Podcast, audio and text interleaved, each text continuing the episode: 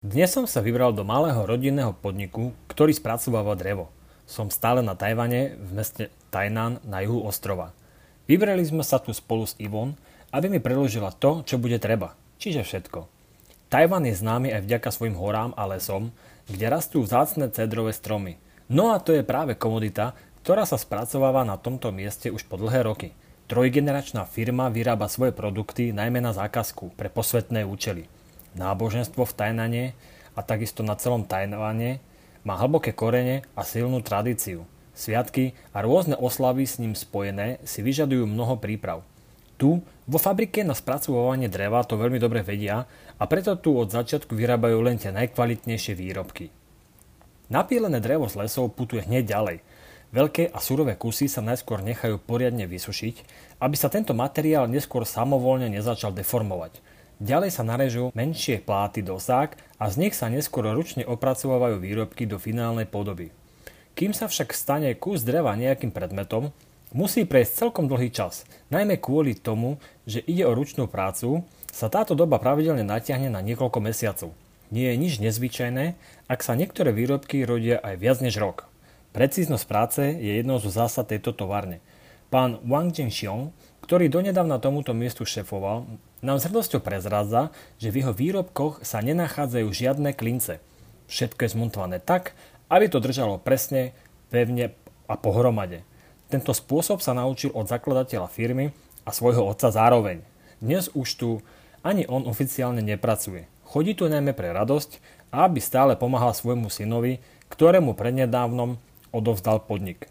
V továrni majú všetci svoju prácu dobre rozdelenú. Každý vie, čo má presne robiť. Skôr, ako sa niečo začne do dreva vyrezávať, musí sa na materiál presne obkresliť požadovaný tvar. Ten sa z vystrihnutého papierového vytlačku takto premiesni na drevo. Na odstránenie väčších kusov nežiaduceho materiálu sa používajú elektrické stroje. No a potom už narad prichádza práca zlatých ručičiek. Najviac ma však zaujímajú tie miesta v továrni, kde sa do dreva vyrezávajú mnohé detaily. Tu sa tak povediac naozaj čaruje. Medzi najdôležitejšie výrobky, ktoré sa pod touto strechou vyrábajú, patria najmä stoličky a kresla pre náboženské oslavy. Na ne sa umiestňujú sochy s podobizňou bohov alebo svetých. S nimi sa potom robia pochody a rituály, ktoré sa takmer ničím nelíšia od toho, ako sa to robilo v dávnej minulosti.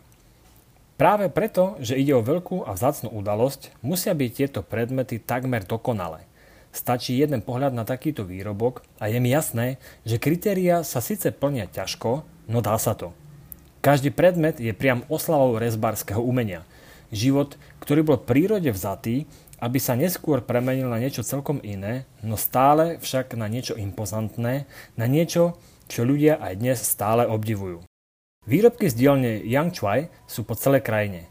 Jedna takéto kreslo pre sochu Budhu vydrží aj 10 rokov bez hociakej dodatočnej opravy.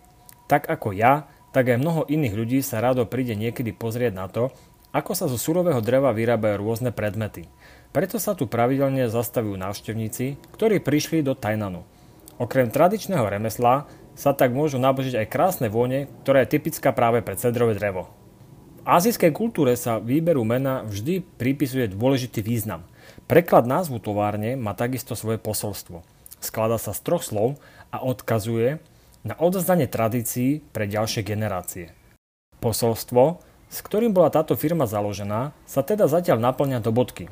Verím, že tomu tak bude aj naďalej a prajem všetkým len to najlepšie. Majte sa fajn.